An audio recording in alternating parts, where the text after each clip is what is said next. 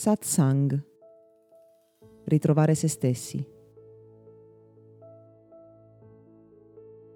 Mi ha sempre stupito guardando come i bambini di pochi anni si relazionano agli adulti intorno a loro, il fatto che siano fisicamente ed emotivamente molto vicini, molto a contatto.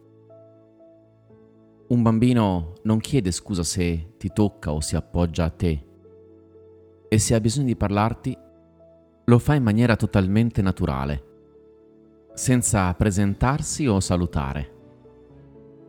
Gli adulti, magari i suoi genitori, lo riprendono perché questo sembra quasi un comportamento maleducato, ma la realtà è che quel bambino è molto più saggio di noi e si comporta com'è naturale fare, cioè senza mettere una distanza fra sé e gli altri, senza mettere filtri nel suo modo di comunicare, spesso sorridendo, e avendo un approccio molto fisico agli altri e alla vita. Crescendo dimentichiamo com'è normale relazionarci agli altri e dentro di noi consideriamo sia ovvio mantenere quella distanza fra noi e gli altri, una distanza che spesso corrisponde alla nostra personalità, cioè alla distanza che intercorre fra noi e la nostra parte più profonda.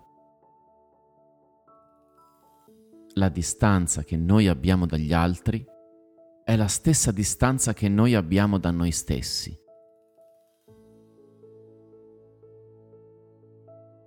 Ci relazioniamo attraverso una maschera, delle buone maniere, cioè un modo che noi riteniamo gli altri pensino sia opportuno, come ci hanno insegnato per dare una buona impressione di noi.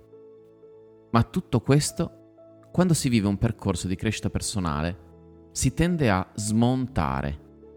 Lavorando su noi stessi, torniamo, si dice, ad essere un po' più bambini, cioè a conoscere quella parte di noi più interna e profonda, cioè il nostro modo vero di essere, la nostra autenticità. E per farlo dobbiamo passare attraverso strati e strati di condizionamenti che abbiamo costruito, smontando più che costruendo qualcosa di nuovo.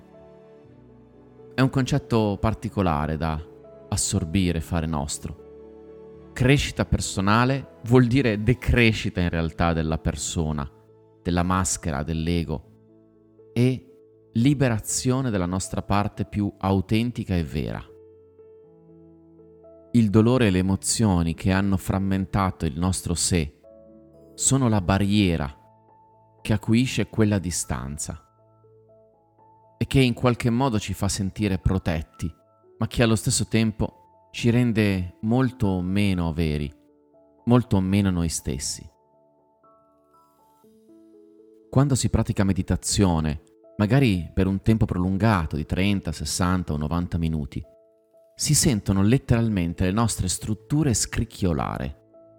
A volte quelle mentali sono le prime a resistere, poi quelle emotive, che a volte si pongono come ostacoli nel nostro percorso di concentrazione, poi persino quelle fisiche. Durante una lunga meditazione, alla maggior parte delle persone si manifestano dolori o scricchiolii letterali del corpo, cambi di assetto continui della posizione assunta, che servono proprio per liberare quella parte profonda di noi e per far scricchiolare le sovrastrutture che non sono solo figurate, ma sono realmente delle rigidità del corpo, del tessuto muscolare e connettivo.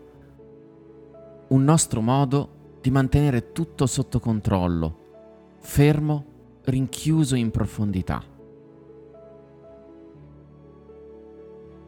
Un percorso di consapevolezza ci rende sempre più bambini, capaci di gioire per le cose più semplici, di divertirci, di assecondare il nostro istinto, cioè quella parte che viene mossa dalla gioia di vivere, dall'entusiasmo, dal cuore, anche dai bisogni e dalle necessità del momento. La consapevolezza ci rende capaci di essere quello che siamo, molto più vicini alla nostra natura da ogni punto di vista, ma con alle spalle un percorso che prima ha costruito e poi ci ha permesso di smontare quelle sovrastrutture, rendendoci quindi più saggi, con un'esperienza alle spalle e con la comprensione profonda del senso della vita e della nostra vera natura. Questo podcast è offerto da Accademia di Meditazione e Sviluppo Personale Gotham, w w w punto accademia di meditazione punto i t.